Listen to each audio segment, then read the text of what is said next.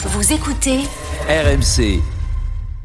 Antoine est avec nous, 32-16. Salut Antoine, supporter de l'OL, bienvenue dans l'after. Pas que les Lyonnais, le football Salut, français, parce que c'est le un- c'est une grande place du football français quand même dont on parle. Là. Oui, enfin, attention, moi, jamais on me le fera avaler ce truc-là. Parce que Ah. celui qui a choisi ces gens-là, c'est Olas. Et ça, on me fera C'est jamais vrai. croire le contraire. Ouais, enfin, même si, non, non, non. C'est plutôt, c'est plutôt et c'est plutôt les Chinois qui ont Non. choisi euh, Textor. Ouais. Olas n'a pas subi l'affaire. T'as On raison parce qu'on a pleuré sur de le sort de. Jean-Michel Aulas qui a choisi lui-même. Olas, sûr, l'homme qui l'a poussé Olas, vers il la sortie. il a pris, il a pris des mallettes qui, dé- qui débordent. Et on ne fera pas croire que lui, il était absolument pour rien dans ce choix. ça, jamais on me fera avaler un truc pareil. Antoine, rebonsoir. Bonsoir à tous. Non, mais Daniel, moi, ce que je Attendez, dis, on va accueillir Antoine quand même et tu pourras réagir Stéphane. Non, non, mais parce que je, je, je veux clarifier ma position. Tu, tu, vas, tu vas clarifier dans quelques secondes. Salut Antoine, es-tu inquiet euh, dans cette, euh, cette fin de printemps euh, lyonnais et, et, euh, cet été qui arrive et surtout ce passage devant la DNCG dans, moins- dans une semaine?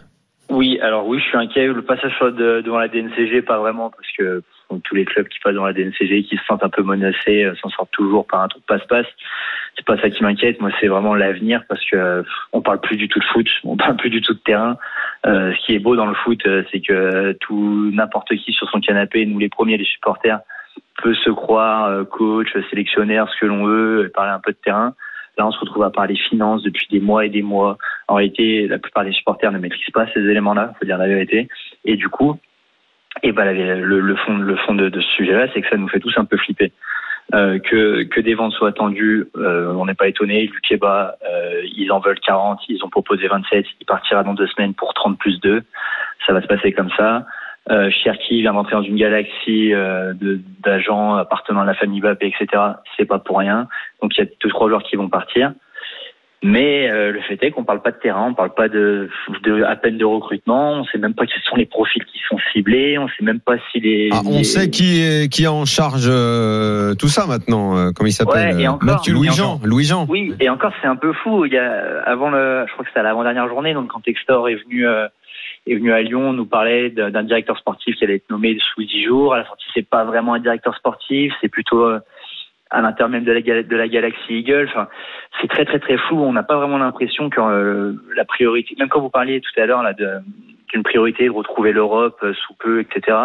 Je suis même pas sûr. Je pense que ce qu'ils veulent vraiment déjà, c'est trouver un moyen d'avoir une sorte de cercle un peu vertueux avec des joueurs qu'on va pouvoir continuer à vendre chaque année 30-40 millions parce qu'on s'en sort comme ça hein, malheureusement euh, malgré une résultat sportif catastrophique on arrive toujours tous les ans à vendre un ou deux mecs au-delà de 30 millions depuis 2-3 ans et c'est miraculeux et je pense que d'ailleurs c'est ce qui a même intéressé euh, Textor en arrivant à Lyon c'est qu'il s'est dit bah malgré tout les comptes ont l'air plutôt euh, plutôt pas mal et puis euh, il a dû se faire endormir un peu sur le centre de formation euh, les, les pépites que l'on sort chaque année enfin soi-disant pépites donc, euh, donc voilà, on est un peu inquiet pour le pour la suite. hein, je pense comme tout le monde.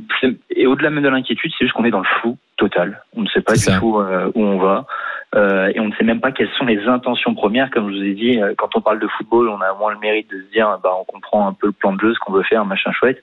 Là, on n'a aucune idée. On est on est pris pour des pimpins. De toute façon, notre avis ne compte pas. Donc, euh, donc Mmh. on attend.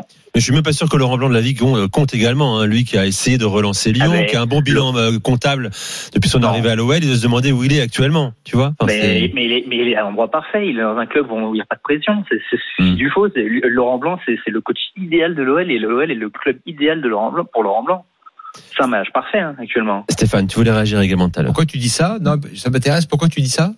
Ah, Parce que alors, je vais, je vais peut-être un peu exagérer, mais euh, et je sais que tu n'as pas, le même avis euh, celui-là sur Laurent Blanc, mais tout, on sait la réputation qu'il a eu, qu'il a eu euh, ces dernières années.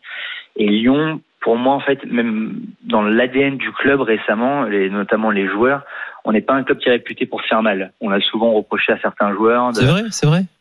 Bah oui. On avait reçu ici un ancien préparateur physique de l'OL hein, qui, a, qui était là-bas pendant, pendant plusieurs saisons. Quand il est arrivé, il a voulu imposer parfois dans la préparation deux séances par jour.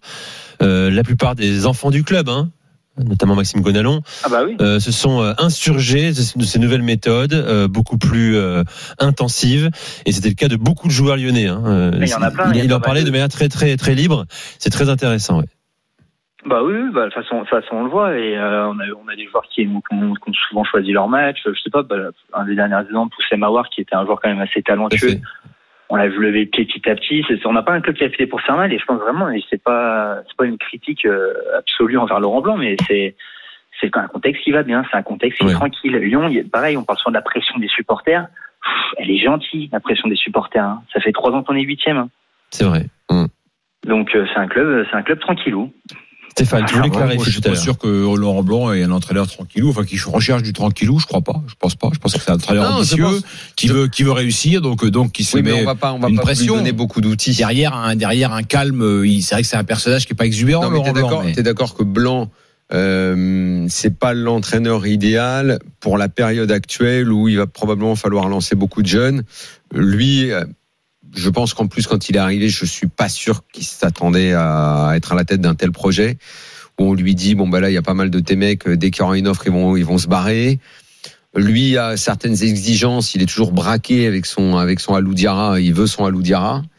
Euh, on- ils ont essayé, ils ont essayé, ils essayent de bricoler autour Mais de Kondogbia, mais ouais, ça va pas Ah, il y être a facile. Bakayoko sur le Mais ça va pas être facile du tout parce que euh, est sans sous Coupe contrat, d'Europe, c'est dur d'attirer euh, le gars avec son Non, salaire. mais ça c'est un vrai problème, c'est sûr. Donc euh, quelle équipe tu vas lui donner au bout d'un moment? Même lui, euh, bon, on va se dire. Après, il aurait pu partir, hein, peut-être il y a du- au golf, quoi, tu Il y, vois. a, il y a quand même du matériel à Lyon encore, hein, malgré tout. Il y a de quoi, il y a de quoi. Ils ont montré sur la deuxième partie de saison que c'était, c'était pas une équipe finie, loin de là.